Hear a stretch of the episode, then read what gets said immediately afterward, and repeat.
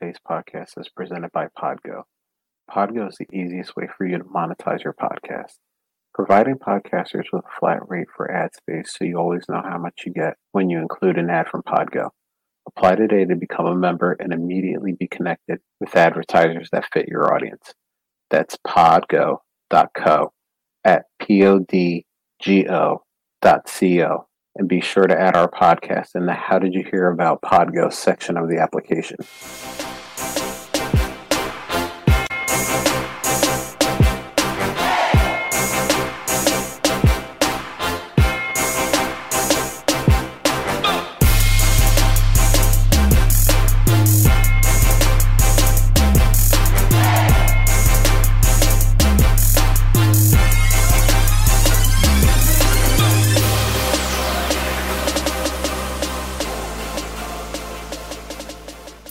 Right, everybody, welcome to episode 63 of the Fantasy Timeline, a proud member of the Dynasty Addicts Podcast Network. I'm Josh at Real Fantasy TL. I'm with my main man, Bill at Super Duperflex. Bill, how you doing? Doing good. Excited for the evening. Um, yeah, we got some championship games this weekend, which is always exciting. And uh, probably you could argue the four best teams are in it. So, um, yeah, looking forward to it. Yeah, I agree. There's a uh, there's some games going on, and uh, we have a very special guest host. You've seen him before if you've been following along with the show for a little while. We got Drew at dr underscore pra. Drew, how you doing, man? I'm good. I'm good. Happy to have my team as one of the final four. yeah, you know, and uh, there might there might be a table being jumped through that would be pretty fun. Uh, you know, some. I'm not sure I can see Drew doing that, but I'd pay for it. Hey, listen, I I think if the Bills win the Super Bowl, we we go out on the Twitter, we uh we find a charity that we all the three of us agree on, and we just raise a whole shitload of money, and you know what, Drew? I'll, I'll, make you a deal. If they win the Super Bowl and we get a bunch of money raised, I'll jump through a table with you. Drew, uh, what uh, decade of age are you? Uh, I am still in my my thirties for now. Okay, but cl- getting close to the next one. I am. All right, so body start to not want to go through tables at some point, and uh, Josh, you're you're probably right in that range as well. So. Bill, I don't believe that. I, have seen many, many of the elderly in Buffalo put their bodies through a table. So you know what? If they can do it, we can do it too. No, there you go. Well, yeah. The trick is finding one that's not so flimsy you just hit right into the ground, but not so stiff that it resists and, and hurts you as much as the ground will. So I'm not sure. I'd have to do some research here to figure out what the best uh, card table, folding table setup would Amazon be. Amazon has some good uh, like reviews, like yeah, best best table for Bills fans. You know, like that could be a good marketing ploy. I or there you, might you, be some message boards in Buffalo where they tell you the correct one to buy. I was gonna say, I'm sure if you go on Twitter with a, a hashtag Bills, I'm sure you could get some fans to tell you the uh, the perfect table to uh, to jump through for that. Plus, I think Buffalo has a little bit of a advantage. They get a lot of snow, so they're probably usually landing on some of the the powdery stuff anyway. So, man, some of those videos out there, I don't know what they're thinking. They're not using it if they got it. they're also they're also lighting the things on table or lighting them on fire, and you know, I saw one where like a 350 pound guy just slammed like a 110 pound girl through one. It was like, I was like, God, God mm. bless these the great people of Buffalo, New York. Uh, I, I, visited once. It's, it's a nice city, but uh, uh, the people. I guess you don't have a lot to do when uh, nine months out of the year your uh, your town is covered in snow. So, uh, but all right, we you know, really, you know, today was a really important day in our in our nation's history. One of the one of the great quarterbacks of our era retired. Uh, Philip Rivers, he uh, he hung it up. He said adios, and then uh, probably 30 seconds later, everybody with a Twitter handle started debating on whether or not he belongs in the Hall of Fame. we won't do it here because at, at this point, who cares? Dude had a dude had a great career. Unfortunately, never had the playoff success, but uh, guy guy did it at a high level for a long time. And even this year in Indianapolis, you know, he wasn't elite, but he was really really good, pretty good, you know. So uh good luck yeah. to Philip Rivers. career, he was like a an under like always a bargain quarterback you could get. Like I mean, he was a fantastic fantasy quarterback. Just if you look at the quarterback throughout their whole careers compared to their you know the cost to add them to your roster, like he's got to be Hall of Fame for that at least. I, I, felt like uh, Philip Rivers was Matt Stafford before Matt Stafford became cool. He was always that like top twelve guy that really never got any respect. You could get him, you know, if you were playing in one QB leagues or, or redraft leagues. A guy you could get later on in the draft. Everyone laughed at you for taking him, and then you were in the championship because the rest of your team was stacked, and Philip Rivers was like QB eleven. And you're like, yeah, remember when I took him in like the 14th round and you laughed at me? Well, here you go. That's kind of what Matt Stafford has been most of his career is like a guy that criminally underrated, you know, but always kind of ends up in that top 12 as long as he stays healthy. And then, you know, everyone laughs at you during the draft for taking him. And you're like, eh, all right, I'll just take my, my top 12 finish and uh, go on my merry way. So good luck to Philip Rivers. Uh, I think he's actually going to be doing more work now. Uh, that dude has like 800 kids. So, I, I did like a, a, tweet somebody put up that said that he was retiring. Finally, now that he retired, he can start a family. Mm. like that was hilarious. the, the crazy thing about Philip Rivers is though he might have five more kids now that he's retired because that I don't. I mean, working working a uh, you know a pretty good quarterback schedule. You know, obviously you have games and practices throughout most of the year, but you know you, you do the commercials and you do the interviews and stuff it takes up a lot of your time. So the fact that he found time to well i think he had like maybe two kids before he even got drafted. So i mean he started real early so but good luck philip rivers. I'll miss uh i'll miss taking you late in drafts and uh winning championships with you but uh that's the only piece of big news that we have so we're going to move right along to what we saw on the timeline and uh, this first one was was one I saw thought was pretty interesting, so I, I wanted to throw it on here. This is from Brett Pap. Uh, sorry if I mispronounced that. At Brett Al Pap. That's P A P E. So he said he made a trade earlier in the year where he sent Patrick Mahomes to someone for his two best first rounders and Deshaun Watson. A few weeks later, he made a trade to acquire another first rounder. That first rounder ended up being his first his best first rounder. Who gets it?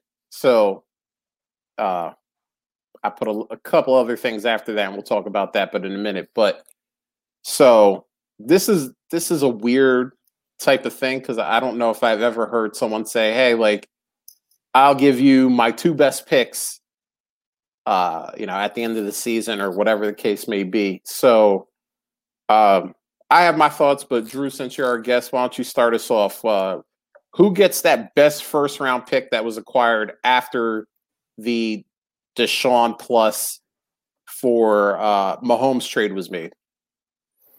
Man, I, am still reading this, trying to to picture this in my head of who did okay. Who did what. In, Drew, and then you can kind of pop in if you. Uh, my thought is like if you got to go with it based on the time the trade was made, in my opinion. Because what if the person decided to trade all their first rounders and then you end up getting like a third and fourth round pick as the two best picks? So I think that you have to have that as the two best first rounders or two best picks the person had at the time that the trade was consummated. Um, I think any other way just leads to so much opportunity to kind of ruin the spirit of the trade.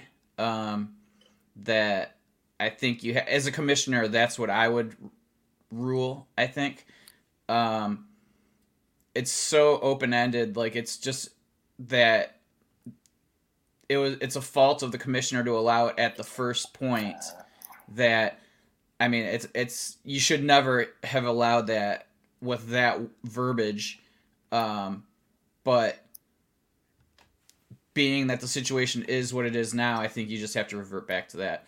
Now, if that guy traded a, another first or something like that, like one of the first, one of the picks that were around at that point in time, um, then I think it's fair game. Uh, because, I mean, there's so many moving parts that could have happened in the meantime that this is just a horribly concocted trade. And so, uh, but I think that's what I would do if I, if the guy still has all of his picks from beforehand, um, then I would base it off of those. Yeah, there's got to be something here where you can't once you've committed to your first round. So I'm trying to visualize this. If if I had Josh's and Bill's first round picks and somebody else had mine through a series of trades before, then great. You know, uh, Brett's going to get Josh's and Bill's when we make this trade. Then if I make another one to acquire my first back and my team just sucks, and then my pick ends up being the highest, um, that's tough. Uh, that's a tough one because uh, yeah, it's so ambiguous. So that's where the commissioner has to step in and, and, make a call, and then you're setting a precedent for for down the road. And hopefully you you amend your bylaws where conditional crap like that isn't an option unless there's uh, maybe there's more context here in this league where it's a, a normal thing and, and there's something that's clearer. But yeah, that's just so confusing to try to keep track of that. And as a commissioner, I would hate to try to keep track of who did what when, time stamping these things. So um, if, if you want two first, just send the two first. If you know Patrick Mahomes was worth worth whatever first you had anyway, so send them over, take Mahomes, be happy, and go from there. So I I'm going to both agree and disagree with Bill. Uh, the agree part he's right. This is so open ended. Like, so what if I ha- what if I have these two picks and I'm making a run and I trade these picks for other assets? Then do you get those assets? Like, am I in default of the deal and then I have to trade Mahomes back to like like like Bill said, it's so open ended, and I don't want to get down the rabbit hole of the million permeations that could happen.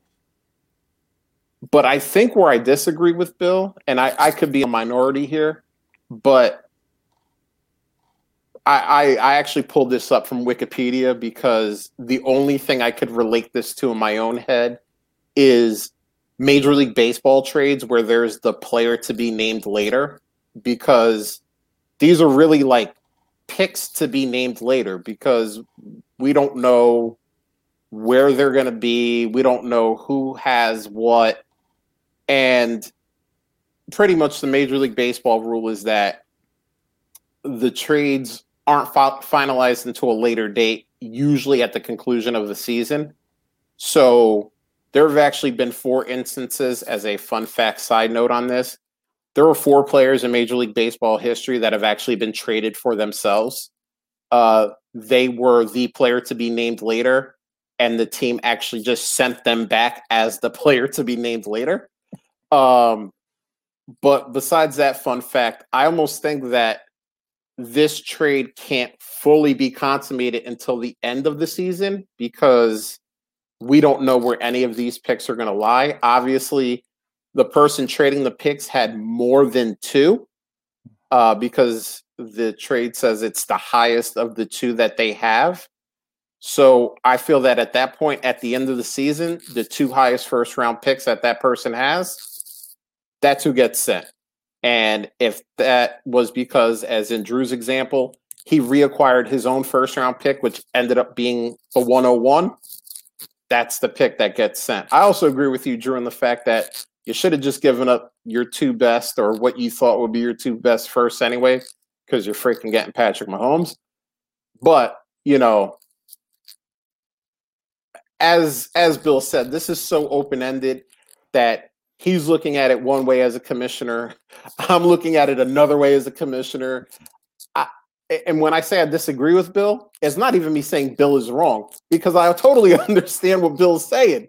Like it's just so confusing that I, I just think you know the three of us can look at this and read it three different ways and come up with three different ideas because it's not just a set trade. It's not just a you get Deshaun Watson, you get you know Bill's first round pick, and you get Josh's first round pick. That's the trade. It's over with. Wherever they end up is where they end up, and we all move on in their day.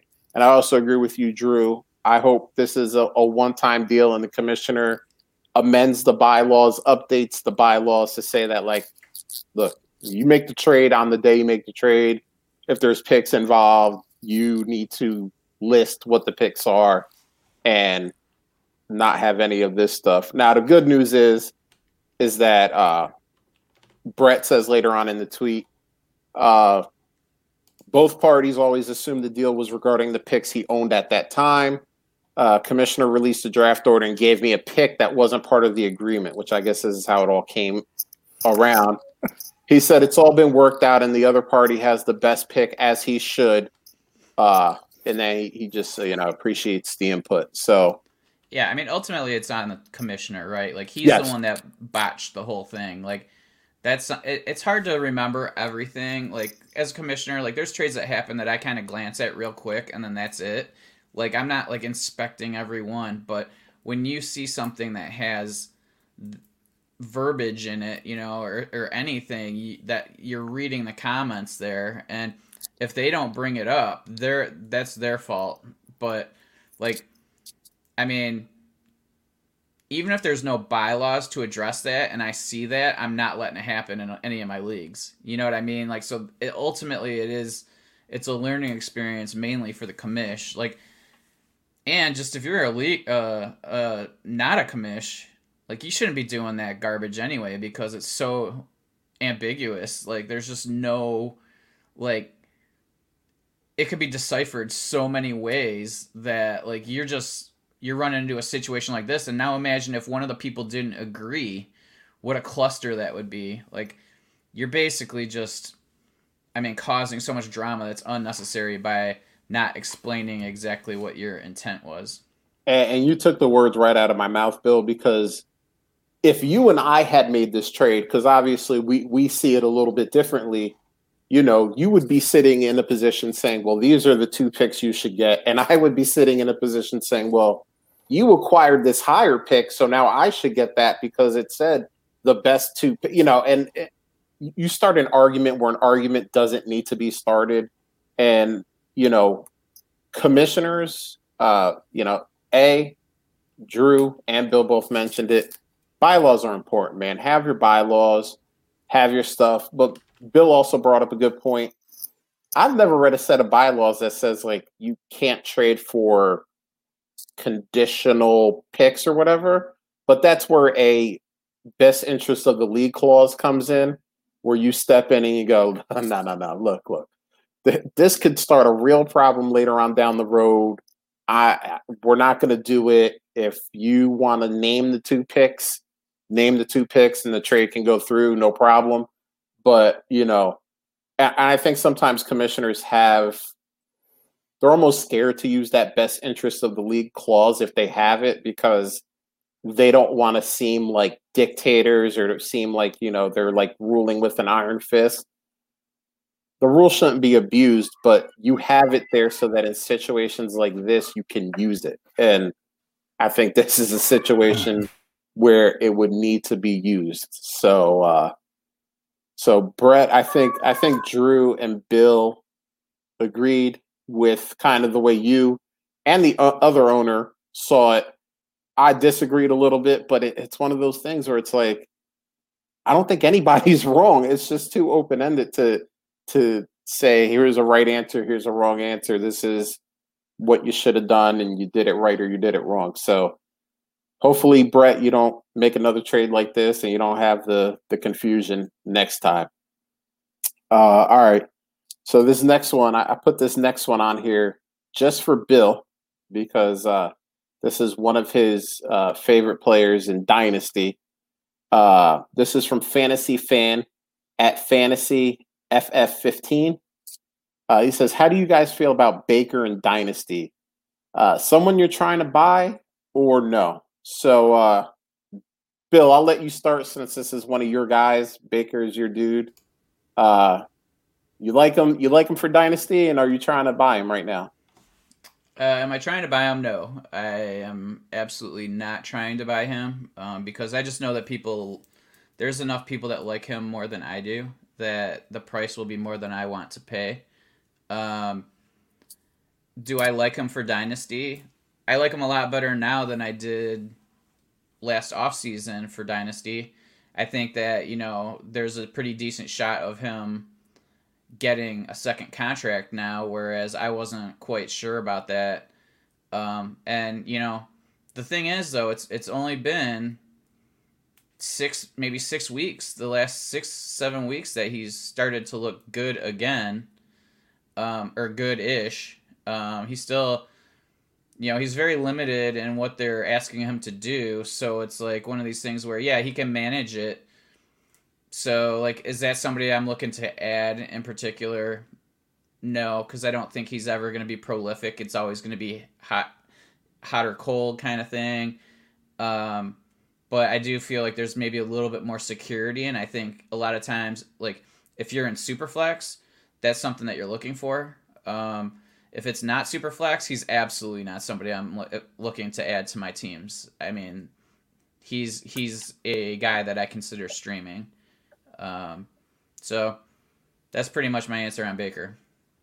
What about you, Drew? Do you like Baker, and uh, are you uh, are you trying to buy right now? Man, I bought in heavy after his rookie year, and uh, I endured last year and held, knowing that I was not going to get anywhere near what I should for him. Uh, a couple of startups this year, I was able to get him real cheap. So in one super flex, I've got him as my QB three behind Mahomes and Allen, which is awesome, and I feel great with him there. Like Bill's saying, in another league uh, where I took him after his rookie year. He's my QB one right now in a super flex with Daniel Jones, and uh, that hurts.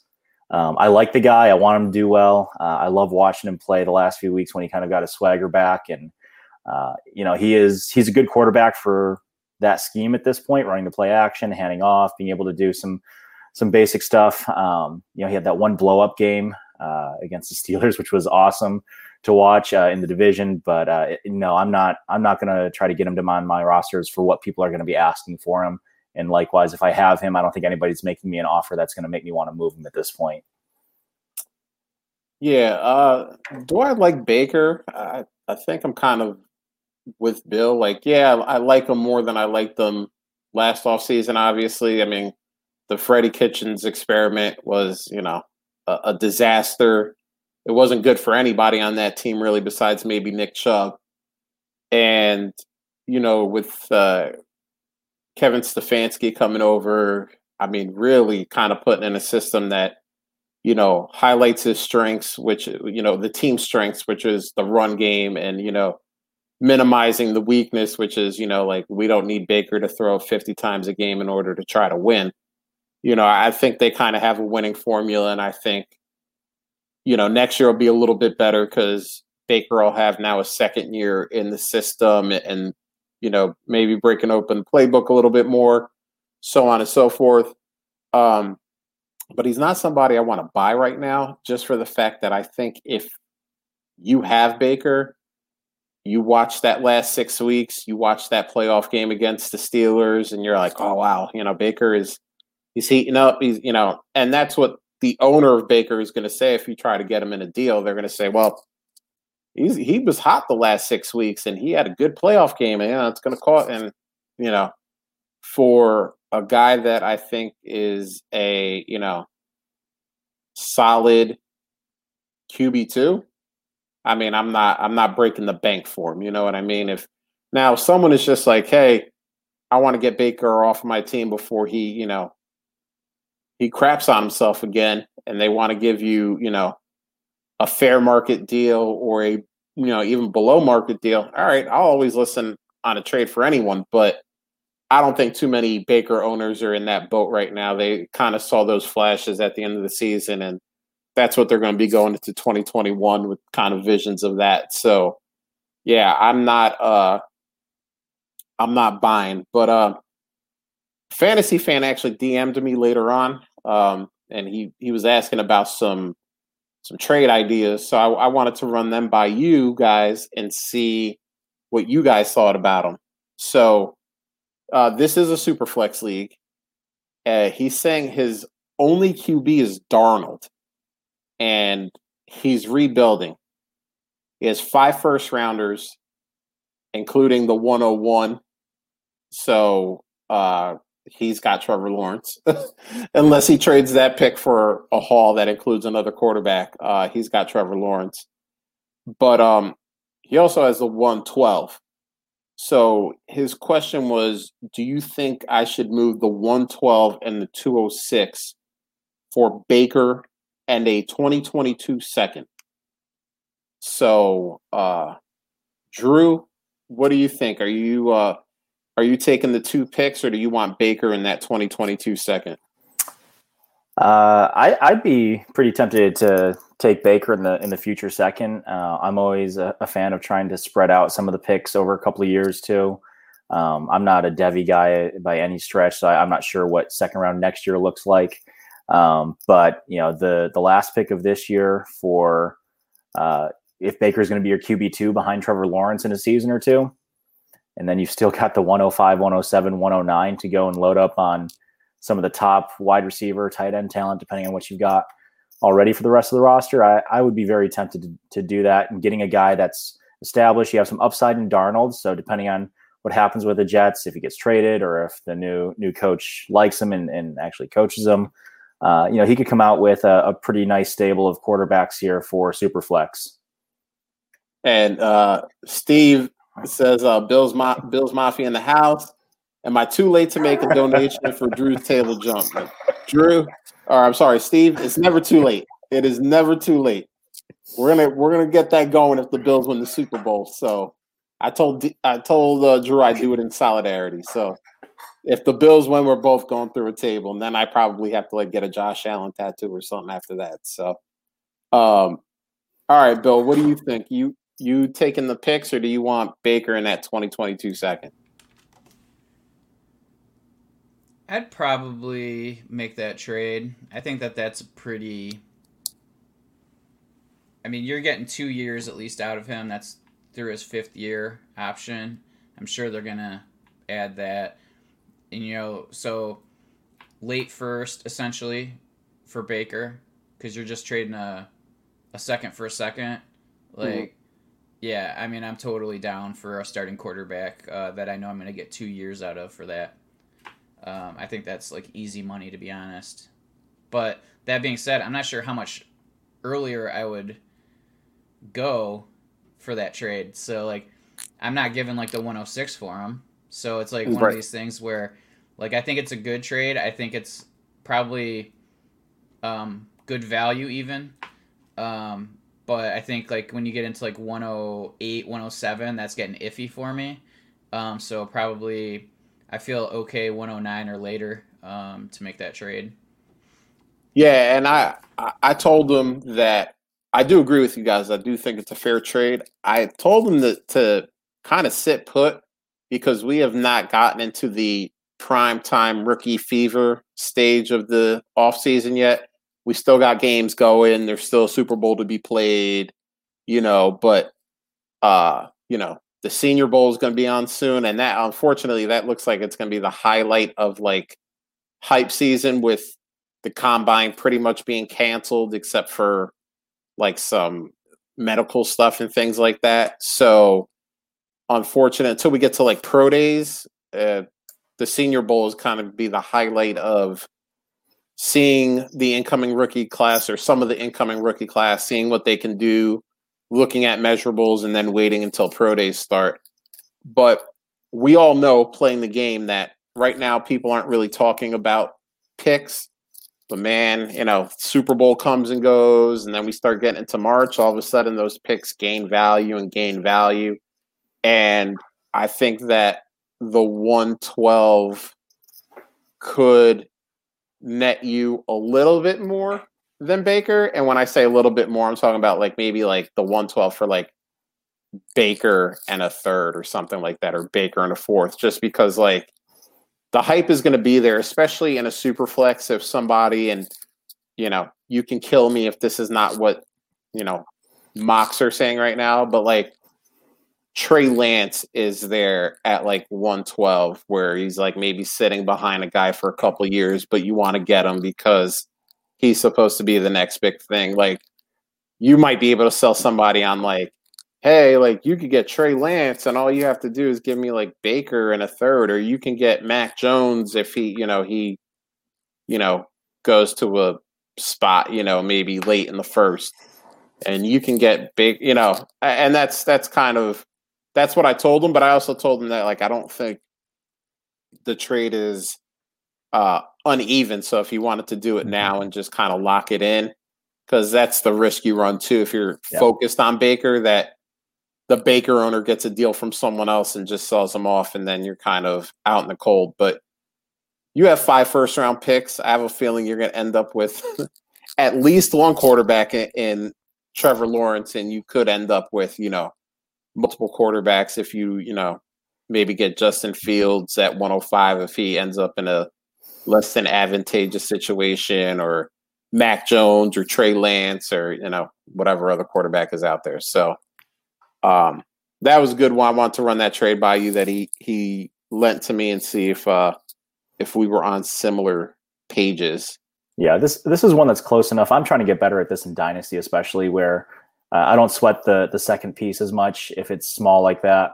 So if, if I want that starting QB, you know, let's let's do it if the offer's on the table. And that's the beauty of a dynasty, right? Is it could go the range of outcomes for this could be so far apart that uh, you know sometimes you just have to say screw it. I, I know I need a good QB two behind Lawrence. Let's do it. And like Bill said, I wasn't even thinking, you know, second for a second. You're you're it's an even swap there. So I like it even more after after hearing Bill talk through it. Yeah, and you know, it's interesting because we hear this every year and then we hear it every year at this time and then it changes, obviously.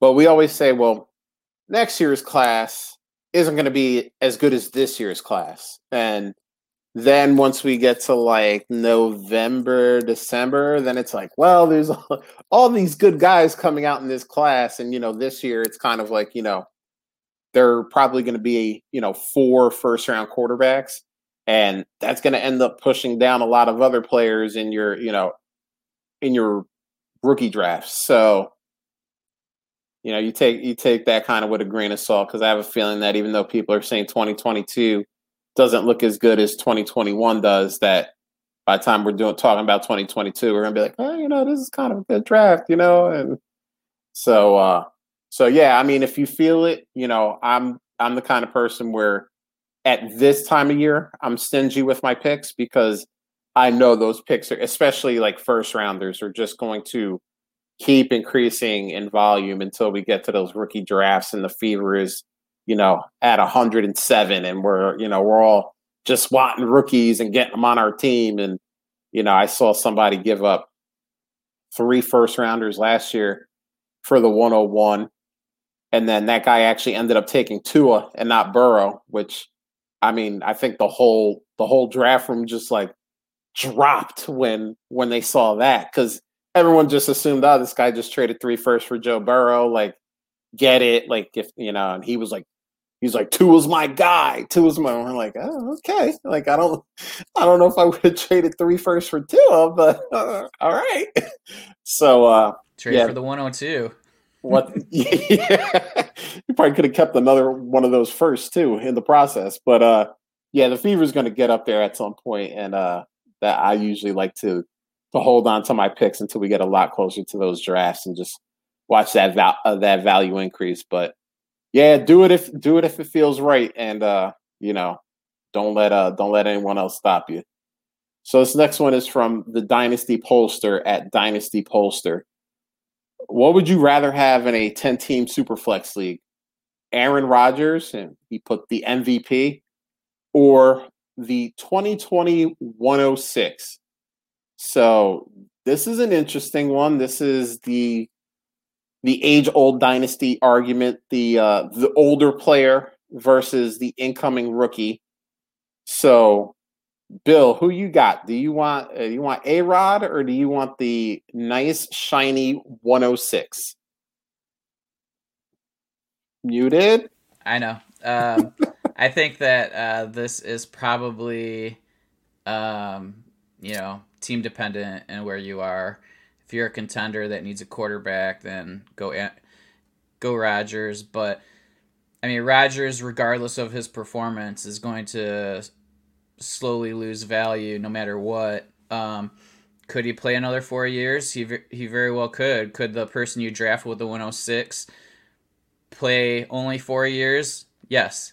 So, I mean, when you look at it that way, I mean, to get a quarterback that's going to be at worst um, a QB one probably. Um, wow, I'm talking myself into Aaron Rodgers here. Uh, I was thinking I was going to go 106 when I started talking, um, but I think I'm going Rodgers. Going Rodgers, and realize too. I'm assuming. Well, this is a 10 team league, so this and may this is even be- early, right? Like this is so early. Like I, I gotta plead ignorance when it comes to all the um, rookies. Mhm. Like I typically don't pay attention to them uh, until draft season starts. So like after the Super Bowl. Um. So. Like I don't have much of an answer. I can't even tell you like which quarterbacks I like yet. So. right. Um. Yeah, I think I'm going Rodgers. And this is interesting because in a 10 team league, if this 106 is his own pick, he's what he's probably like the last guy who made the playoffs. So he's a better team, but he's, you know, now also 2020 was crazy. So maybe he had like Christian McCaffrey and Saquon and they both got hurt and he still limped in. You never know. But um Drew, what do you think? Do you want A Rod or do you want the 106? Man, I sent Rodgers for the 104 last year, which turned into Jonathan Taylor for me. Um, I, I I lean to the pick on this. You know, another year looking at uh, age taking its toll. Which I mean, Rodgers is every time you watch him, the guy is is the most talented one out there, um, which is great. And you always have the the opportunity for a huge game. Uh, he's just been so efficient this year. Uh, five years ago, it was 300 plus yard games plus three touchdowns, and now it's four touchdowns and 230 yards. Um, so I, I, I'll take the uh, the rookie coming in at the 106. I've been doing a little bit of homework. You're looking at probably a couple of quarterbacks, a couple of running backs, and then it's uh, probably Pitts and Chase going next, rounding out your top six at this point until you know landing spots and other stuff hits. Um, so if I have, you know, depending on what your settings are, if it's a tight end premium, I, I'd love to take Pitts there in the middle of the first. Uh, if he's as generational as everybody says he is, if he's as good as his film looks. But um, yeah, and, and even then, I, I would consider, you know, if depending, like you said, the structure of my team, maybe I do have some injured studs that are coming back. Maybe I've got Sutton and Saquon or something, like you said. And maybe I bump back and I go 108, 109 and, and gather some more assets too. And, you know, it's right on that fence where maybe I can take the 106 and take, you know, a, a third tier quarterback and bump up and get somebody younger too. So, you know, that 106 is pretty flexible where you could make a lot of arguments for staying there and seeing who falls, uh, trading back depending on the, the roster that you've got, or possibly packaging a little bit more and getting something better that would be maybe not better, but somebody that will last a little bit longer than Rodgers will. Yeah, and this is actually one of those, you know, I said earlier to, you know, the old guy versus the rookie, but I think this is also a it's almost like the middle of the pack team conundrum where it's like you either have to figure out are you are you selling everything and just starting from scratch and trying to to be a rebuilder or are you trying to do everything you can to acquire studs and try to make yourself a contender? And that you know middle of the pack teams always have that struggle because it's hard to make the decision on which way you're going to go. And at 106 it might be one of those conundrums like which way are you going to go? And as much as i hate the answer bill's right because you really do have to assess the team. Uh, you have to assess the team and see you know was it just that like injuries and covid sapped you this year and your team is really good and you have guys and you should be able to bounce back and go for a championship? Or were you a team that maybe got lucky maybe maybe some other teams in your league got sapped with injuries and covid and you snuck in the back door and you realize that, you know, in most normal years, maybe you're looking more at like the 103 or the 104 instead of the 106. And at that time, sell Aaron Rodgers. And, you know, unfortunately, you didn't sell Aaron Rodgers during the season when he was hot because I think you could have gotten a much better haul than the 106. Um, but you know, at this point, I, w- I went with Aaron Rodgers just because uh, I think that he can do more. I mean, I guess I always err on the side of trying to make the trades together a couple more studs if I'm, you know, that kind of last team to get into the playoffs as opposed to blowing it all up. Uh, but yeah, I mean, this is tough. I feel like it's almost like 50 50. You could flip a coin and not be wrong. But if, you know, if I had to make the choice, I, I'd go with Aaron Rodgers. All right. So the next one we got here is from Shane at Shane is the worst. Uh, what's up, Shane? Uh, your draft, your startup draft is tonight. You're on the clock. Who are you drafting? So Cam Akers, Jonathan Taylor, D'Andre Swift, or J.K. Dobbins. Um, I have a feeling we're all going to give the same answer, but maybe we're not. So, uh, so Drew, why don't you start us off? Uh, which one of the four rookie running backs are you taking on the clock in your dynasty startup? I think uh, my head and most of I, I, my my heart and most of my head say Jonathan Taylor, and that's who I actually voted for in the poll when I saw it pop up, just knee jerk. Um, I, I, think my head could try to talk my heart into uh, Dobbins getting more market share next year since Ingram just got released. Um, you know, he seemed to come on at the end of the season as well. Uh, I thought he and Taylor were very close in the draft last year. Uh, so I, I, passed on Dobbins last year and took Taylor instead. Um, so now you have a question mark at quarterback for for the Colts. But uh, ultimately, I trust Frank Reich, and I think he's a, a, good coach. I think they've made some good draft picks. They've got a good line. So uh, I'll stick with my Jonathan Taylor pick. Bill, go ahead, Josh. I mean, it's Jonathan Taylor. I mean, okay. Um, so I'm not going to be difficult about this. Okay.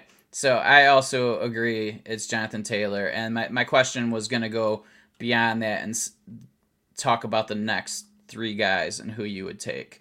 So um, Drew kind of already answered it for himself. So how about you, Josh? Who would you take? That's tough because the poll I, results are almost spot on for all three of them. So it's like, I yeah, mean, it's it's very much a pick your poison kind of thing, and um, so I'm just curious that like that's kind of where I wanted to go with when I put this on the sheet. Yeah, and that's and that's smart. That's uh because I'm sitting here struggling now because I've been on like a J.K. Dobbins roller coaster where like I was really high on him in the pre-draft process, and then he got drafted to Baltimore, and like an idiot, I looked at situation rather than talent, and then I was like, I went down on him, and then yeah, you heard sorry, me. What you heard me right? Um, and then if our he, show only had clips to start in an intro, Bill, you edit, you can you can make it happen. Um, then you know it was a little rough at the beginning of the season. Mark Ingram was actually getting plays and doing stuff, and then towards the middle of the season, woo, uh, the Gus Bus started doing his thing. But then towards the end of the season, I went back up and uh, you know, like them a lot, but it, it's it's be it's between him and funny enough, uh, D'Andre Swift. Um, Cam Akers is like really close behind those two guys, but that's the coin flip for me. I think I would take Swift with a gun to my head, but I mean those two are so freaking close. Like I could I could do you know a hundred startups and in that position take Swift fifty times and take Dobbins fifty times, and it would just depend on which way the wind was blowing. So I say Swift, but it's so close. What about you, Bill? You won't take Swift. I know that. Yeah, so this is kind of like a tough one, right? Like, I mean, there's because there's a lot of, you know, reasons to pick each guy, but then there's always there's also a reason not to pick that guy, and like Dobbins, as much as I like Dobbins, like the fact that you know, yeah, they got rid of Ingram, but they're gonna bring somebody else in. Like that's just how they're gonna play the game, I think, and maybe they don't take a lot, but they're gonna take some of his touches away, and you know, it's not like. Uh, Gus isn't gonna or somebody's gonna replace him, you know, if he doesn't come back for whatever reason. But I can't see him if he gets similar offer from them as someone else that he doesn't come back just because he's like the perfect fit for the, that offense. Um, the negative to Dobbins is the amount of um, targets he gets. Like I'm not really sure that he's going to get a ton of targets with um, Lamar as a quarterback. And in this playoff game, he had two awful drops. Like there, they were terrible. So, like, I mean, maybe it was nerves because it was a playoff game. You know, who knows? But um, they were very easy. Um, so that makes me question maybe that he's not quite as refined of a receiver as maybe we, or at least I thought. Um, so then that takes me to the other two backs, and I mean, receiving is king, right? For for running back for anybody. So I think that Swift is the best option of those. I, I think that they have a good enough line. I think that you know the the offense will be fine. Um, you know the defense is the issue, right? But even if the defense is bad, I mean that's not a bad thing for the offense, like for fantasy. So um, Akers is kind of an iffy one because he didn't really start getting a ton of touches till later in the season, and I've always told myself not to fall for those late season running backs that blow up because they're playing against tired defenses and they're coming in with fresh legs. So as much as I like what Akers has done or yeah, Akers has done um, in the second half and actually probably the last third of the season, I still am a little hesitant to crown him this great running back. Um, so I mean, I am there is a bias in there. Obviously, he's a Lion, so it makes it like easy to just say, well, Bill is is Lions fandom coming out. But I think just based on those reasons, um, he is the most dynamic. He's you know removing all other situations. I think he's the best running back of the three. So I'm gonna go with him. All right, there you go. So, Shane, if you're on the clock again, and the other three guys are there, you got uh, you got two for Swift and one for Dobbins. So, and the result poll results were very close. It was like seventy some percent for Jonathan Taylor, which obviously like everybody felt the same. But then the other guys were all seven or eight percent. So yeah, like it was like, you know, it wasn't like they they separated from each other. It was just it's totally a three sided coin flip it's hard and to pass up a Georgia running back. I'll, I'll give you that. It's true. It's true. They all do well except for Sony. Sony did well in like that, like two games. the Patriot way. It's the Patriot yeah, way. we can blame the Patriots for that for sure. Um, so we're gonna move on to the next one here, and yeah, that's gonna be interesting because I have a feeling that if you start with Jonathan Taylor, I feel like the three out of the next five picks will probably be those three guys because uh, they're all like pretty uh, pretty much well regarded around the uh, the community. What if James Robinson's in that mix? That change anything for you guys? I mean, I think he lumps in right with the other guys. Like, I don't necessarily think that he separates from those other guys. So I definitely have a bias with him. Like I have a very hard time wrapping my head around him doing so well. And but he did. He was like the best running back for consistently throughout the season. He kind of petered out at the end, but if you said who, you know, because Jonathan Taylor had like started out okay and then he dropped down to like we were scared and then he kind of picked it up again at the end or the second half. Like I don't know. I think he's he's right in that mix though. But I mean, I, am going with the guy that I've, you know, I've liked longer, um, and that's the problem, right? It's very hard to get past those biases of like I didn't even he didn't even get drafted in any of my leagues. I mean, or many of my leagues, and so it's like, and now he's like uh RB one. Like he he's definitely going to be a value. I think he's going to be the last one picked out of those guys. I think in startups in the before the draft for sure, and. So that's an interesting one. Like, uh, um, Two Drink brought that up in our draft, or and when we were talking last week on the show and adding him into a lump about running backs. And he's he's a really hard one to you know put a finger on and say you know this is where he belongs. So i don't know. What what do you think josh? So here's my thing about james robinson i was wrong on james robinson in the beginning where you know i saw people using like all their fab to pick him up and it, i was like you guys are insane like he's an undrafted free agent like they almost never do well except for a few, you know, situations that you can cherry pick. And then he ended up being the the best rookie running back out of anybody, including Jonathan Taylor and the the other guys we mentioned. And you know, I will, you know, I will admit my mistake and say, you know, I was wrong on, on James Robinson. But here is where my fear for this year comes in he has the talent to get the job done. And everyone's response that I hear is that the Jaguars are not going to spend capital to acquire other running backs. But my response to that is they're going to upgrade the running back room because Devine Ozigbo and Dare Ogunbowale is not what you want to have as the other bullets in your gun. I'm not saying they're gonna they're gonna sign Aaron Jones or they're gonna draft uh, you know, Travis Etienne or Najee Harris in the first round. But, you know, Jamaal Williams is a free agent. What if Jamaal Williams comes there? He's not, you know, he's not an RB, a fantasy RB one.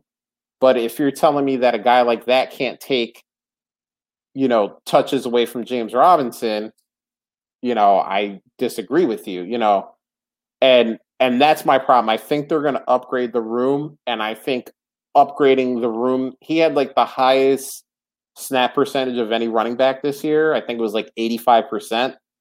Like I can't believe that in 2021 he gets 85% you know, snap share. Like I, I, you know, I just don't believe that to be true.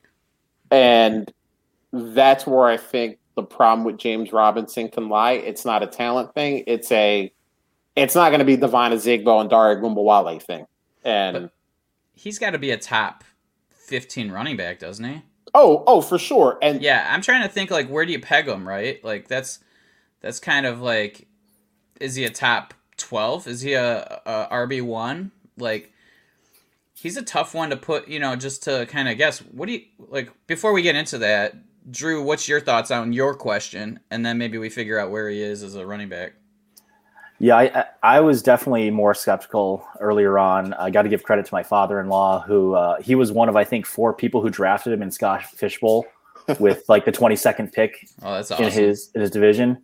Um, Bobby. But uh, yeah, yeah, Bobby, uh, Superflex Juggy, he did that. Um, but uh, the further we get closer to the draft, uh, the more I believe in him. I think, uh, yeah, I, am fine if they add a, a, free agent like you know maybe they pick up um, Marlon Mack for cheap, or they get uh, Williams to come over. Uh, upgrade is fine in that room because uh, 75% or 70% of the opportunity there with Trevor Lawrence at your quarterback for the upgrade you know whether it's their line, their defense, something because he was he was the most heavily used rookie, uh, regardless of game script. So he was catching, which you know we are just getting done saying that uh, you know uh, receptions are king. So uh, I, I, like him. Um, I'm trying to kind of measure that and temper that and make sure I don't go overboard. The reason I ask is because in in a, a 12 team superflex with tiered PPR where running backs get a half point uh, right before the playoffs. Uh, I, I, actually sent Dobbins for Robinson in the 112 this year and uh, I, am still sorting through that. I feel pretty good about it still, but yeah, just kind of curious where he lands there. As far as where I would peg him, uh, I, am trying to think. You know, would I rather have him or David Montgomery next year?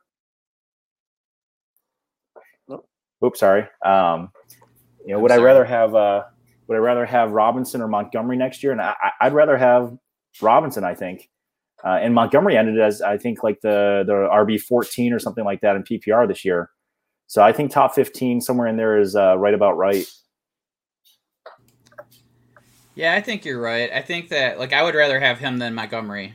Like I, I 100% do because we've already seen when Montgomery plays, they want to have another back that complements him a fair amount. The only reason they didn't was because they lost everybody, and you know Cordarrelle Patterson ends up being the RB two, whereas you know there were other options for Jacksonville. They weren't great options, but at least they were they actually were their options. Um, and it just looked like the usage, like he played well the whole time. Where again, Montgomery, he showed up when he had really bad matches late mm-hmm. late in the season after being out for a couple weeks. So it's like fresher legs versus weaker defenses. So it's just one of these things where I 100% agree with that. I I, I think he's in that 12 to 15 range. Um, there's just too many guys I would rather have, and I'm sure I'm probably underrating him compared to his um, performance. You know, like maybe his perceived value is greater than his, or or lower mm-hmm. than his actual value, and um, you know maybe I need to try to work on you know breaking that um, out of my brain so that I get a few shares of him um, because he could end up being. I mean, he looks the part. You know what I mean? Every mm-hmm. time I saw him play, he did look the part. I mean, like, is he better than? I don't know who's in the. Do you right, want him or do you want, um, like Joe him plus or Joe Mixon? I mean, like honestly, I mean you're oh. probably. I mean I don't know. Like I don't I don't know the answer. It's kind of like go ahead. I'd be very interested in what the plus is uh, for Mixon, and I think you'll find a lot of folks that are low enough on Robinson that you get a pretty good plus with him. So let's play a little game since I looked up DLF ADP for January, and this is just just running backs here. And Drew, you mentioned David Montgomery, who's RB twenty. Oh, okay. Um, Bill, you mentioned Joe Mixon, who is RB nineteen. Oh my God! And good, good for the market to actually like. What about right Antonio thing. Gibson? Well, let's let's see how much you want to praise the market, or the guy we're talking about, James Robinson, who is RB eighteen. I mean, at least they're valued similarly. Like, I mean, right. like I'm surprised Joe Mixon is that low, but I guess yeah. the fact that um, he was out, you know, a lot of times with these mocks, it's like out of sight, out of mind a yeah. little bit. Yeah, people forget to scroll. Yeah. And... So, all right, let's. We'll just do. We'll just do quick yes or no, and I'll, I'll work my way up here. Uh, James Robinson or Austin Ekeler?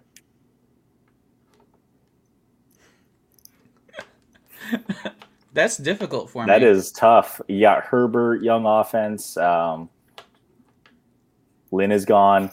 Uh, I could probably probably flip a coin if I'm going with. Uh, I, I prefer the youth, uh, so yeah. I, I'd probably take Robinson. All right, so you guys are going Robinson. All right, let's work our way up. James Robinson or Aaron Jones? See, I guess these are harder than I expected. like because I could easily go Ekeler and not regret my decision like immediately. You know what I mean? Right. Like, and that's kind of the same thing with Aaron Jones. Um, I'm probably going for the young guy there. Um, I, uh, yes, I'll take Robinson. Yeah, I, I like Ekeler more than Jones. So if I like Robinson more than okay. Ekeler, I like I like uh, Robinson more than Jones. Antonio Gibson, rookie on rookie violence here. Damn, this is tough.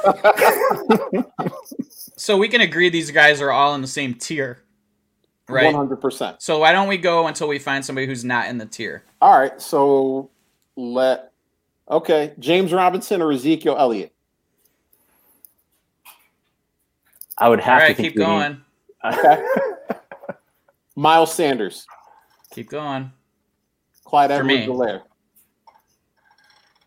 I think he's got to be in the same tier. Okay. Josh Jacobs.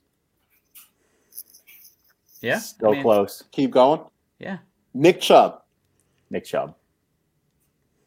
Yeah. Chubb. I mean, So that's I, I our- guess I have to go Chubb, but I mean, I can't. I think that's based on market value, though. Like I'm, I'm trying to make. The, I'm making that decision on market value. Am I making that decision? I mean, because you know that Kareem Hunt's going to be there, so like I know they both did well, um, but can you go a few more? yeah. Let's go. J.K. Dobbins. I mean, probably the same tier. Derrick Henry. I mean, I think I have to take Derrick Henry You have there to take because Derrick he's Henry. just yeah, just yeah. I All mean, right, just so- for because I know the value is so much. Like, I mean, just during the season, you could sell him for a, you know, a, ha- So- a small nation. So Drew, your your cutoff was Nick Chubb. So you got you got him at RB ten. James Robinson kind of slots in in that RB ten range before Okay. you before you say, hey, like you know, the rest of the guys behind him are pretty much in the same tier.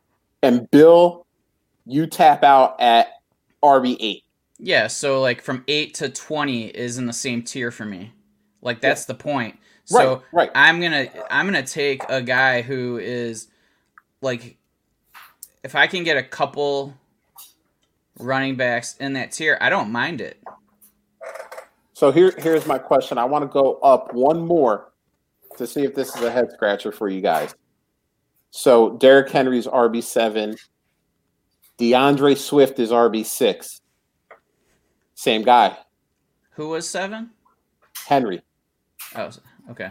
Yeah, I think people are pricing in his age, assuming that he's gonna, you know, the wear and tear on him. Yeah. Um, I mean, I would he rather could have still Henry be up than- there. yeah, Like Yeah. he could literally be from six to twenty, Right. and I wouldn't argue with it. Like you know, that's how crazy it is. Like I think, I think that they're the, all those running backs are so interchangeable. Yep. That like, and that might tell you like when you're in a startup, you don't have to take the number seven running back.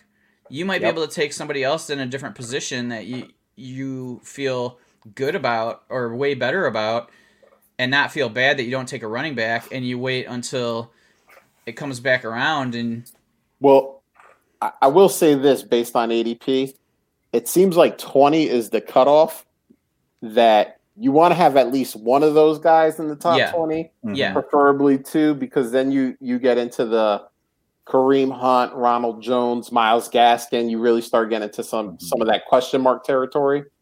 So it seems like 20 is kind of like kind of the arbitrary line where you want to hopefully have one of those guys, but like, I you're saying, Bill, from like seven to 20 or eight to 20, it's really Mhm. like Mhm. pick your poison. Who do you like? What are you looking for?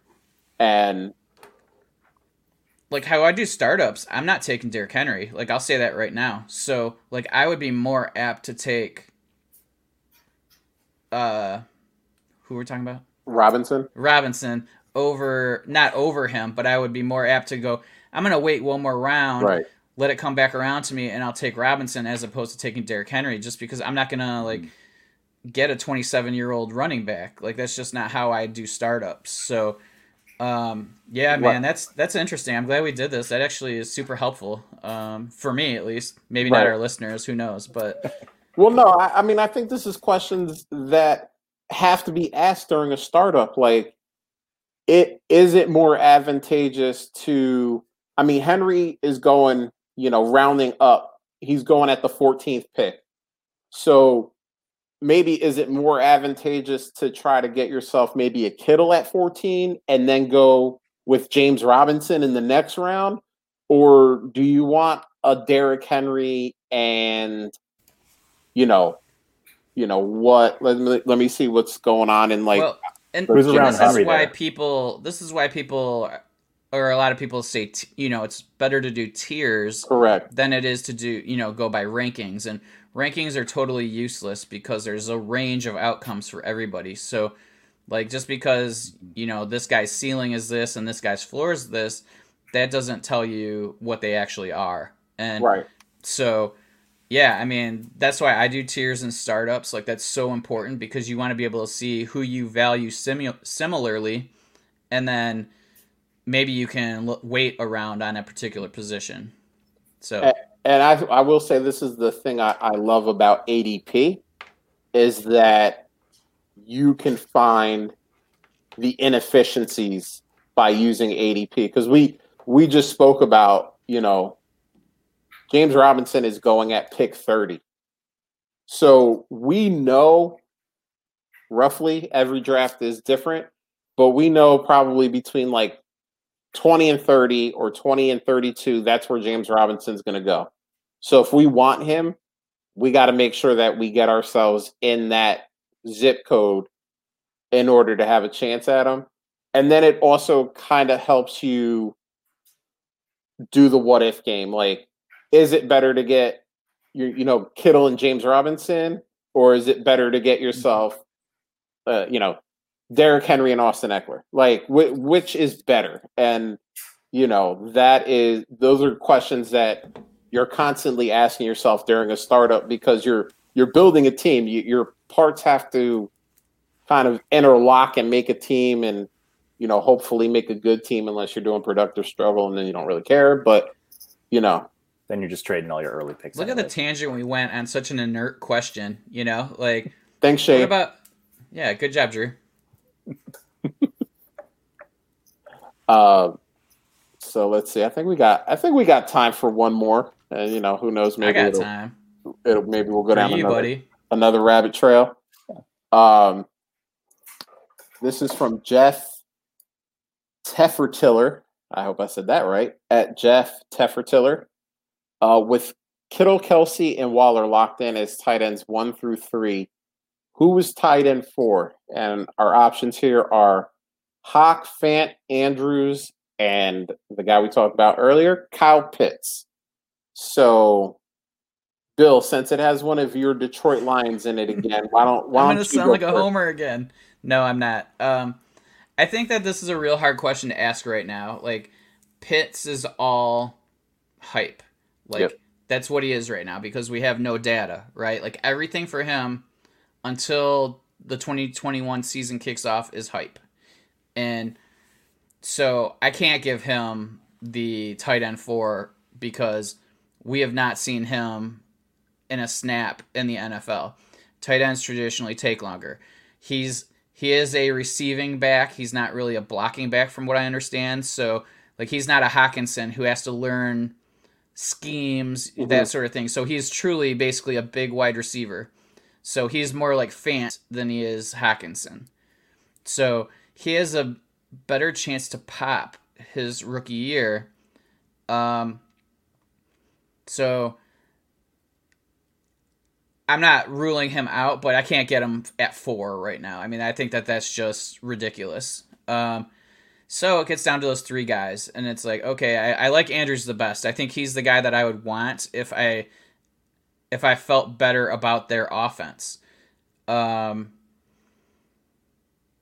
Fant I like, but I don't like the quarterback, and I don't like all the other options there. Um, Hockenson, I don't know what to expect because they have a new coaching staff. Um, and you know who knows how the offense is going to be. Are they going to try to be more like the Bills, or are they going to try to be more like the Saints? You know, like who knows? And so it's one of these things where there's unknown with all three of those guys. So I have to kind of go with the guy I feel has the highest upside of those four, and I think it still is Andrews. Um, I like Hack. I'm gonna always root for Hack. He's a lion, of course. Like a lot of Lions questions today that I, but I, I still I, I think that Andrews showed that he is he's more of like the go-to guy, and even though I know the volume's gonna be lower, I can't say anything about the other ones either. So um, I'm gonna go with Andrews. All right, Drew. Uh, who do you got in the uh, the tight end four race? Man, it hurts. Back in the summer, we talked about who are we staking our flags on. Fant was my tight end for the season, and I, I like him a lot. I've got him everywhere I can. But if I'm doing a startup today, um, I, I think value similar. I think Hockenson and Andrews. Andrews probably goes earlier than I want, so I, I would settle for Hockenson and be just fine. Um, seeing where the receivers go, uh, Jones is aging. Who knows if Golladay's back? Um, I think there could be similar opportunity for him as Andrews. If it's a, a traditional tight end premium, um, you know, Hockenson, I feel really good about. If it's more touchdown heavy, like I'm in a two QB league where you know receiving touchdowns are worth ten, uh, then I'll take Andrews there um, because he seems to be a favorite of Lamar in the red zone. Um, but yeah, I, I think in, in, all things considered, I would rather have Hockenson over the other three at this point. All right, so we got one for uh, one for Andrews, one for Ha. I owe you one, Drew. Uh, I'm going to I'm going to agree with Drew here. Uh, I'm going with Ha. Um, Bill's right. Pitts can't be. I still win. He he can't be put in that territory until he gets out on the field because the issue is is that you know, and I'm gonna I'm gonna say something that goes back on something I said earlier, but we don't know what Pitts' situation is going to be. Like, what if Dallas loses their mind and drafts him at 10?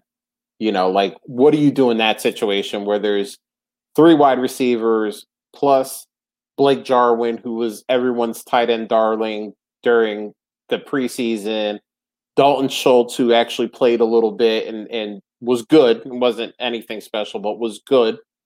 And then you throw Kyle Pitts on it, like that could just be a mess that you don't want to deal with, you know, or, you know, what if he goes the pick before that to Denver? They don't upgrade the quarterback situation, and Bill's favorite quarterback, Drew Lock, is out there throwing them balls. Plus, they have Fant out there, and they have a lot of weapons as well, just not a quarterback that, like, anything can happen. And, you know, people can at me and say, that's never going to happen. But we see every year in the draft things that you know you said the day before the draft would never happen. It happens during the draft. You know, if I would have said that CeeDee Lamb was going to the Dallas Cowboys at 17, everybody would have said that's not going to happen. The draft is insane. It's crazy.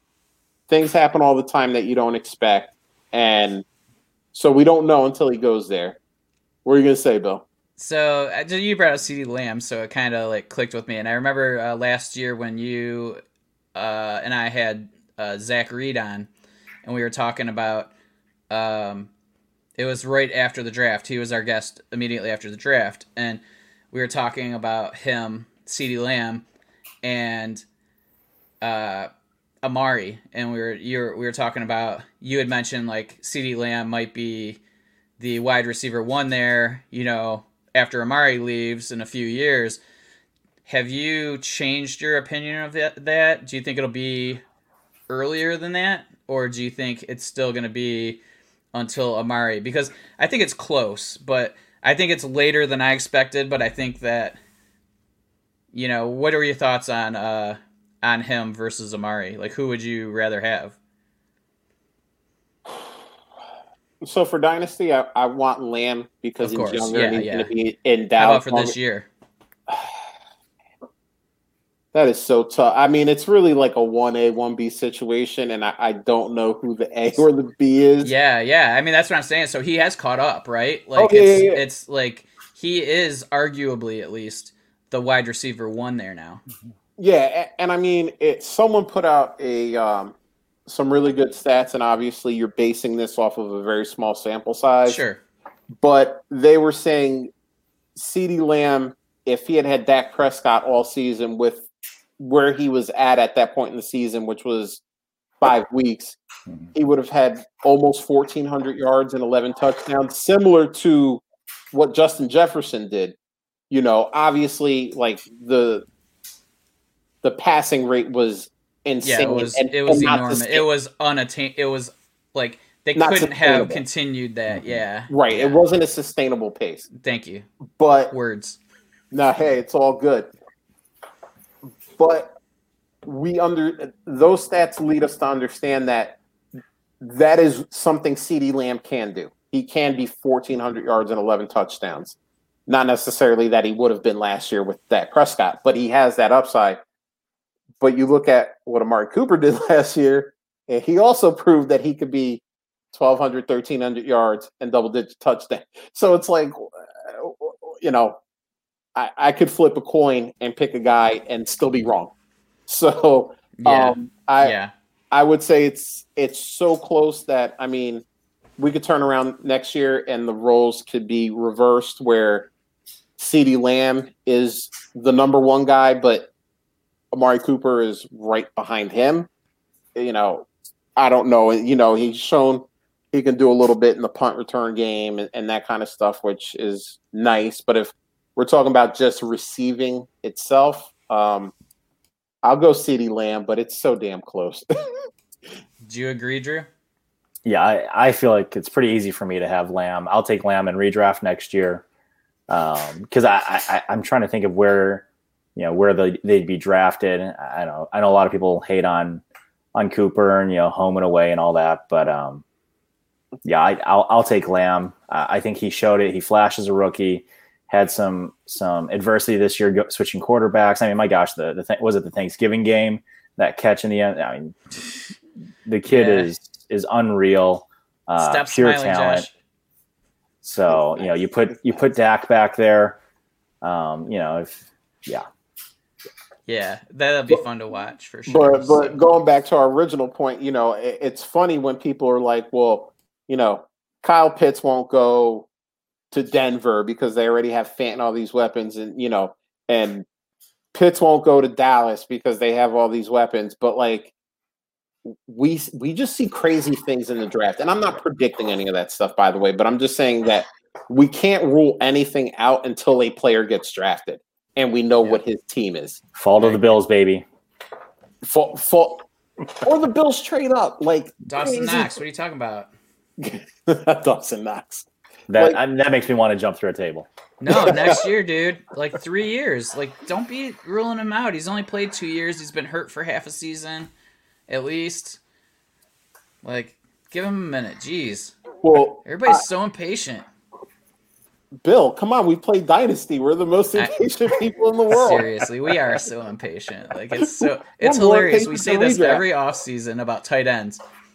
Three years. Give them three years before you start writing them off. And literally halfway into the season, we're like, this guy sucks.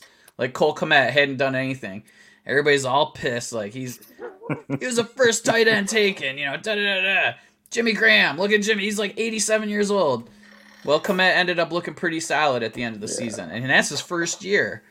You know, When people got just- mad about Cole Kmet, but the thing we were saying in the lead up to rookie drafts, the tight end group isn't really good this year. Like you can't really expect a lot out of these guys. You know, just not not a lot of talent. And then like people are pissed off that they took Cole Kmet. Oh, right. Even worse. Yeah, you're right. So, because we weren't like we weren't hyping any Cole Kmet. Who cares? Like yeah. Devin Asiasi and Dalton Keene and all these. We were like, we didn't give a shit about it. Yeah, they were all third or fourth round picks. Yeah. so And then like, then we're like, well, I don't understand why Cole Kmet can't beat out Jimmy Graham. Like, I don't freaking get it. Like, why aren't the Patriots tight ends doing anything? They took two guys. I, I thought it was going to be Aaron Hernandez and Rob Gronkowski all over again. It's like, didn't you guys say like two months ago these guys suck and you don't care about them?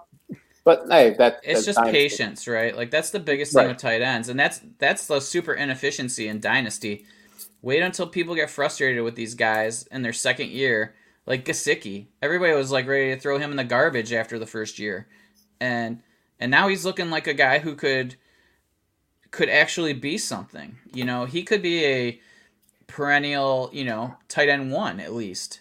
And And, and by the way, if they get an offensive coordinator that's actually like I don't know creative, or under 90. right? He he could blow up. Like uh, we're talking about like Chan Gailey's offense.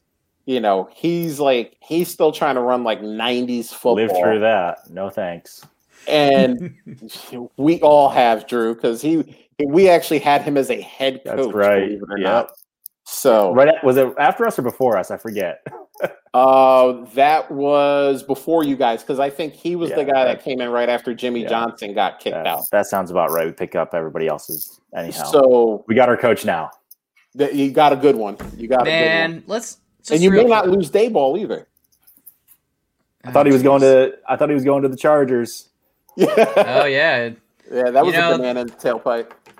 Even that first year when he he got to Buffalo, like you could tell that they they had, things had changed. Like they totally had like an identity, and it was like, wow, he can coach. Like, and you know, he's they were close in games they should have been getting blown out in. They're like, it's impressive the job he has done. Like, I mean, he came in and just said, "This is how we're gonna play football, and we're gonna." You know, then all of a sudden this year to be versatile enough and open-minded enough to open the offense up like he has. Like he did everything he needed to do to build that culture and build that identity and then all of a sudden it's like all right see if you can stop us this way now you know? Like you guys are expecting all this. We still have our tough-nosed guys and all of a sudden also our offense is stupid prolific. And by, by the way, just to make to make Drew feel even better about his head coach, this was the same guy that in Philadelphia, and I the reason why I know this is because I live in the area. They thought was so bad at defensive coordinator that they fired him in order to bring in the offensive line coach to be the defensive coordinator.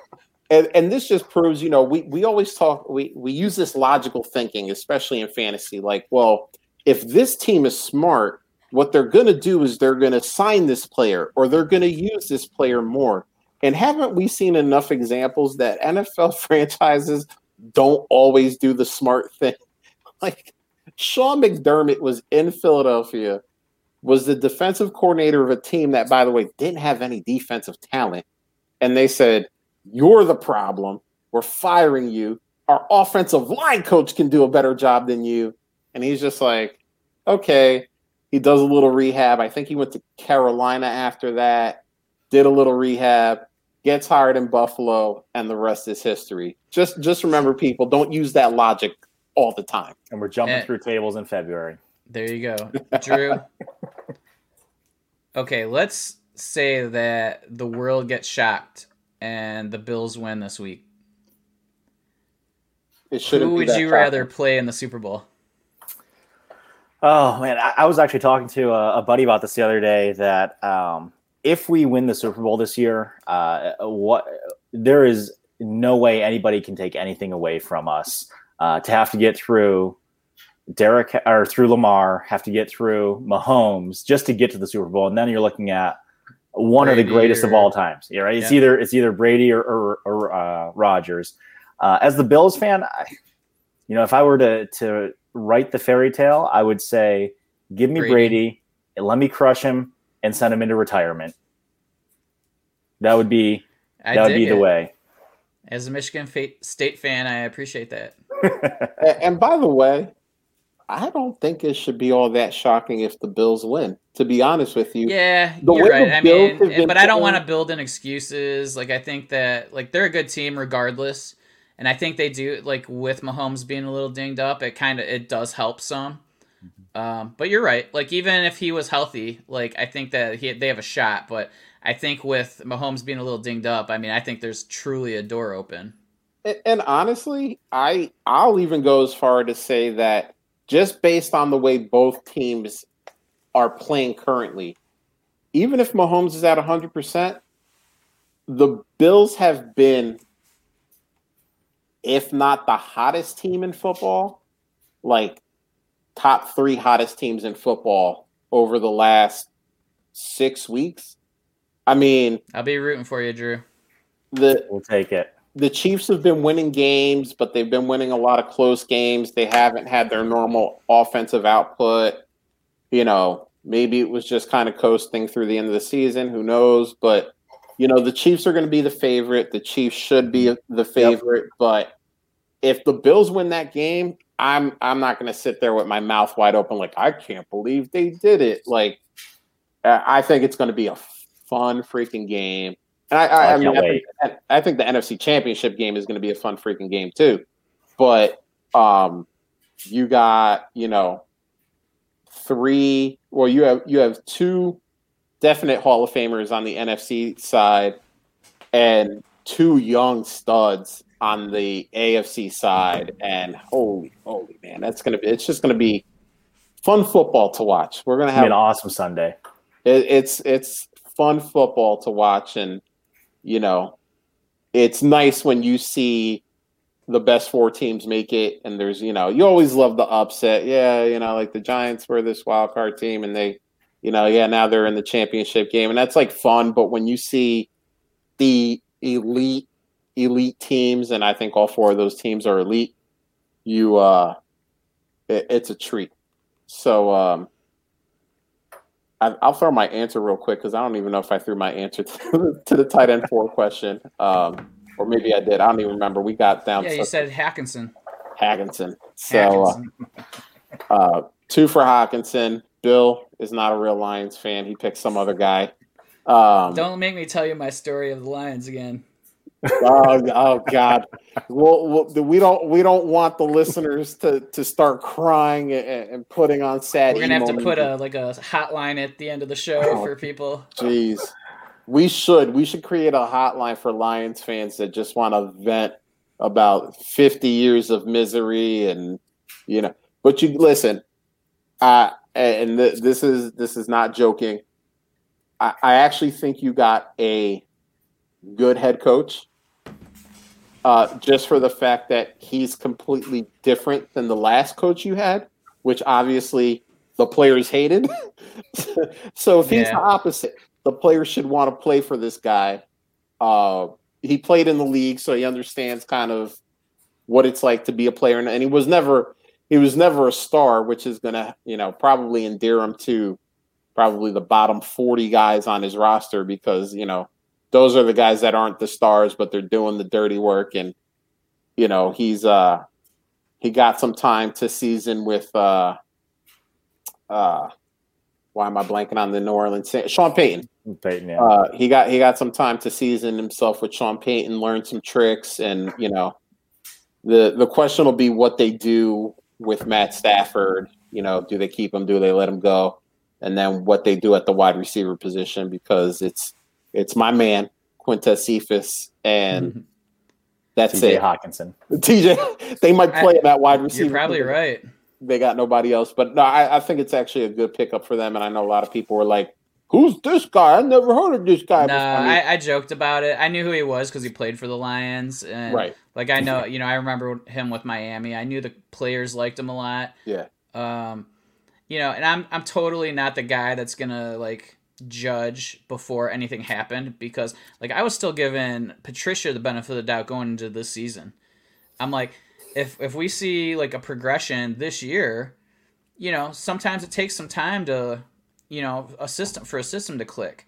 I mean, there was a lot of other smoke where you had to worry about like the players buying in and that sort of stuff, but like I'm usually the guy that's I'm never going to be critical. Like I'll be critical of coaching but I'm not going to be critical of a hire because there's so many things that we're unaware of that like sometimes it's just the proper fit of coach with with players that works, you know. So like I, I love it when everybody gets all up in arms when somebody gets hired somewhere or they think it's the greatest hire ever. Like a couple years ago, everybody was so fired when or, or fired up when what's his name got hired with Cleveland uh, Freddie Kitchens. Freddie Kitchens, and I'm like, what makes you believe? Like, why are you so happy about this? Like, what makes you believe this guy is a good coach?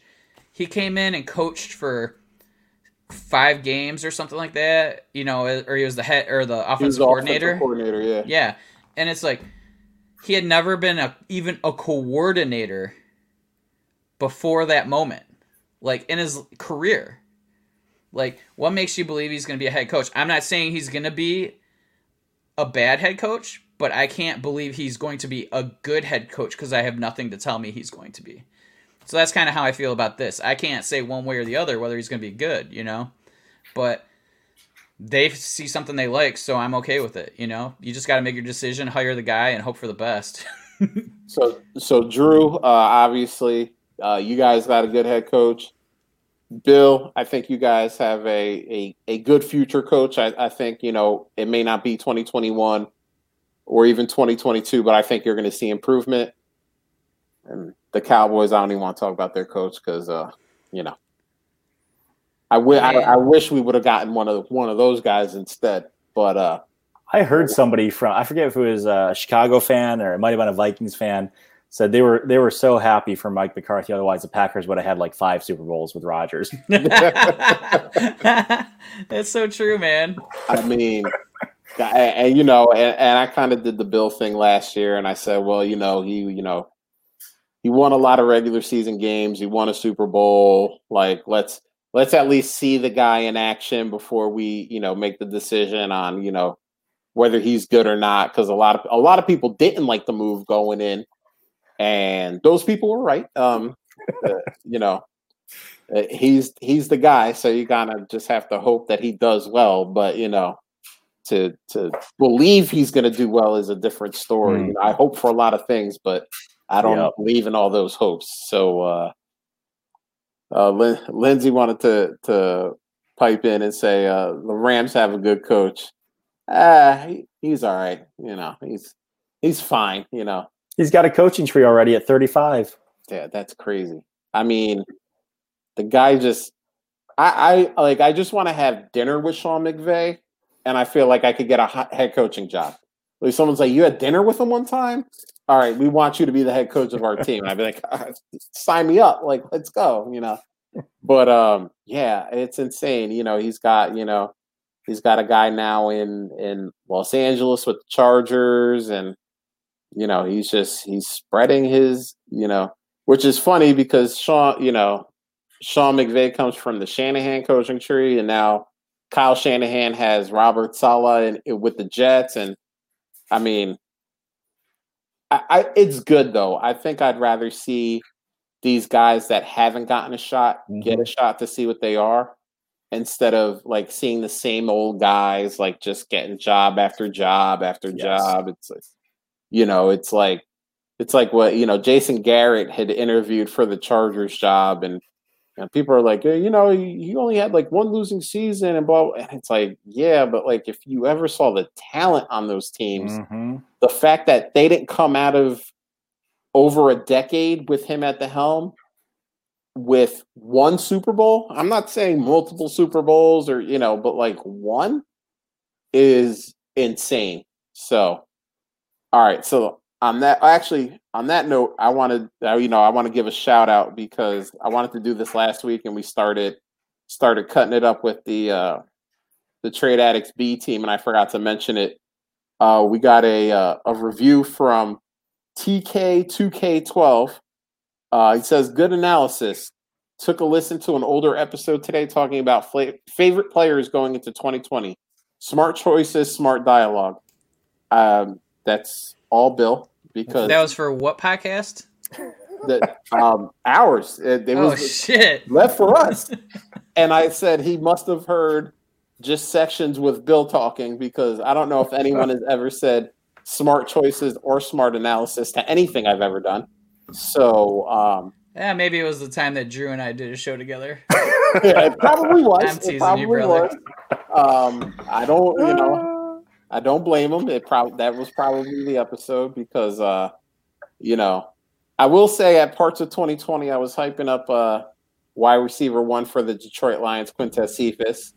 Uh, there were also times during the 2020 offseason where I was hyping up uh, soon to be uh, car insurance salesman Thaddeus Moss. So you know, we have our we have our wins and we have our losses. Uh, but uh, we, we try really hard. We're we, we try hard, damn it. So uh, on that note, uh, thank you to everybody in the chat. Lindsay was in there, Steve was in there, uh, cutting it up. I saw Kevin in there earlier, having a good time, uh, throwing some things out there like uh, how much how much money we're gonna raise for Drew and I to jump through some tables after the Bills Super Bowl win. Um, you know, we appreciate you guys. You guys make it fun. Uh, just remember, hit that subscribe, hit that bell so that you know when we go live. Uh, thank you to everybody listening to this in podcast form. An hour and 30 minutes, that's a long time. We appreciate you listening to the end and uh, listening to our, our foolishness, our shenanigans, and hopefully you gleaned at least one nugget from uh, all of the things that we said. Um, remember, if you are listening in podcast form and you're podcast directory allows you to uh, hit us with a rate, hit us with a review, uh, gets us out there, gets us seen by more people, and uh, we always appreciate that. And on that note, Bill, we are out of here. Late.